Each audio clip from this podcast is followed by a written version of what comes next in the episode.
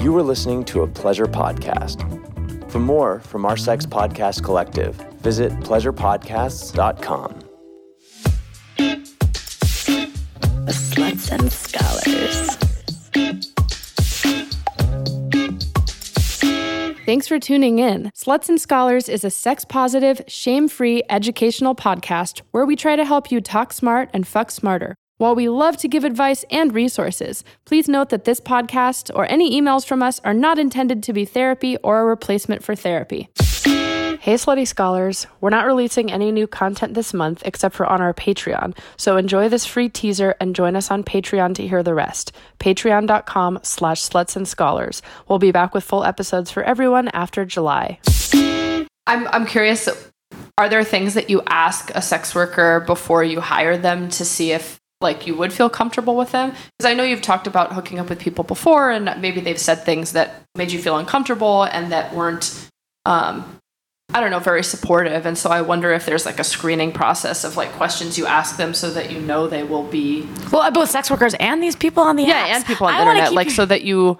I mean, you can never like assume how someone is going to be, but are there any like questions that you ask to make sure that they'll be open and supportive? I mean, the big question that I ask sex workers and non-sex workers when I'm looking to get to get down is like, would you help me get in and out of bed and and get undressed?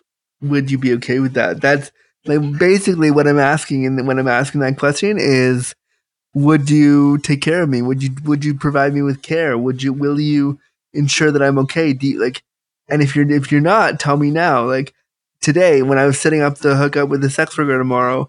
I said like I will need blah blah no, no, no, no, and I laid it all out and I said, Are you okay with this? Yes or no? And he wrote back, Yeah, cool, no problem. And I just kind of rolled my eyes and went, Maybe it is no problem, but like I don't know if you know what you're getting into right now. Mhm. So like because I think sometimes what sometimes what I've noticed when in working with sex workers is they want to give you what you want. The fantasy is like everything is cool, nothing is a problem, everything's great, and then they walk in my house with disability and all of a sudden they're like, oh, I didn't realize.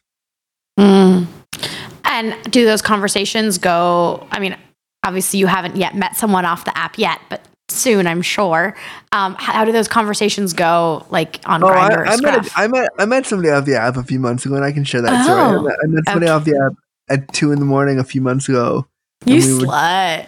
I mean, yeah. you was thirsty, like- thirsty slut. We say that in the morning- most loving, supportive way possible from two coming Yeah. from two other sluts. Yeah. Of course, yes, yes, got it. It was two in the morning, and I wanted my, I wanted to get, I wanted to get my, my dick sucked. So went in the app, and I met this guy, and he was very persistent. He was like, "I can be there in five minutes. I'll be there in five minutes." I was like, "Whoa, calm your, calm your, okay." So, Calm your so dick. calm your mouth. Calm your mouth. yeah, so like I agreed to, for him to come over, and then he gets here, and we do it. We're doing it, and he whips out his camera phone and starts recording himself sucking my dick. And I was like, "Hang on, hold on, I didn't consent to this. What is occurring?" And like he kept recording, and I just let it go. All right, it's some dumb kid who wants to like watch this back later. But I was also like, I didn't. You need what? like you need to check in with your people before you start doing that. That's not cool, buddy. So like, and then I didn't finish because I was like, that's weird. And then he left. He left, and then he blocked me off Grindr after. And I was like, well, you know what? That's gross. That's really That's fucked up. that's like very upsetting. I'm so mad and sorry that you experienced that. Well, I'm kind of glad that he blocked me because it means I don't have to like deal with him again. But it's like, dude, really? You're gonna do that? Really? Okay.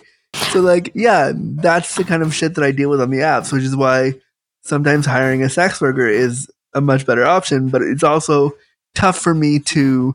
It's been a tough time for me to try to figure out boundaries because we all know what sex work is, but sometimes you you catch feelings that you didn't mean to catch for somebody, and then it feels awkward when they're like, "Oh, it was just a job," and you're like, "Oh, sorry, I caught, I felt things for you." Wow. So learning like to set my own boundaries and realize they're just they are just working. It's a it's a job, and to take away the like, "Oh my god, I love you, I feel things." That's been hard, but it's been a really good, important learning curve for me. Yeah, how how do you deal with that when you get attached to somebody? Because I mean, clearly they're probably doing sex work because they're good at it. Hmm. And so play, playing that role, and maybe genuinely they obviously like just want to help or care, but uh, that just that sounds really hurtful or can be really hurtful.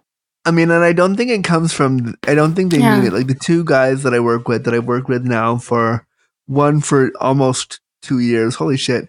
And one for seven or eight months now.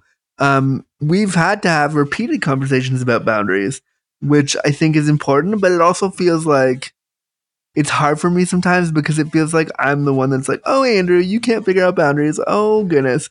So like having to like remind myself that no, these people are working and you can Mm. use them as you can use them as you can obviously care about them during your sessions but use them as the sex workers they are and then you don't have to you don't need to invest your whole life in them. They're literally doing a job. So it's that's been tough for me because you know we're taught that like when you have sex with somebody you're supposed to feel things and turning that off for me has been a hard thing to do Yeah. What sort of boundaries have had to come up that have had to been clarified? just like don't text so much like don't maybe don't post on my like social media stuff here and there which is which i get it because they have separate lives and they have a right to that Mhm. but it, it took a minute for me to be like oh you don't want me involved in your life but i suck your dick twice a month like what oh and then so that that did take some getting used to and it, it did feel kind of like a kind of like a breakup for a little bit but then when I Mm. realized that it was literally just a jo- it was their job and they were just setting setting boundaries, I got I was more okay with it. And also the dick was really good, so I was like, well, I don't want to I don't want to divorce myself from this great dick. So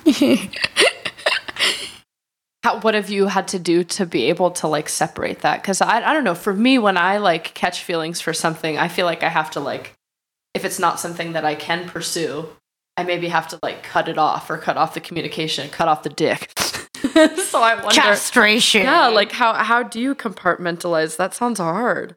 I mean, I don't. I have all the feelings in my own head, and I don't. I don't share with them that I'm feeling those things. And if they're listening, hey, uh, but you know, if I don't tell them that I'm feeling things, I try to be very like closed off about it because again, I try to rem- remind myself that for them, this is a job. They don't necessarily love you. They came because you paid them, and so enjoy it for what it is, and don't invest more than that. Which is a hard thing for me to learn, but I'm Yeah. learning.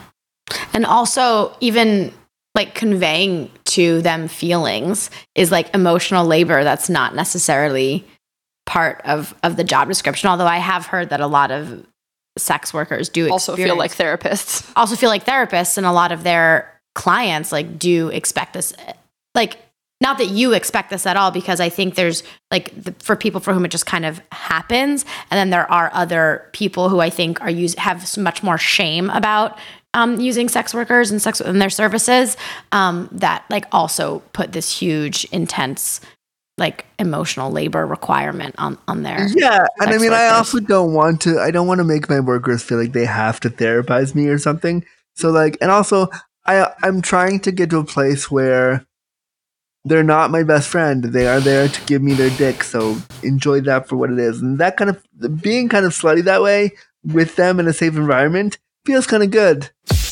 Want to hear the rest of our interview? Support us on Patreon and you'll get access to all of the sloppy seconds you want. Patreon.com slash sluts and scholars. That's P A T R E O N dot com slash sluts and scholars.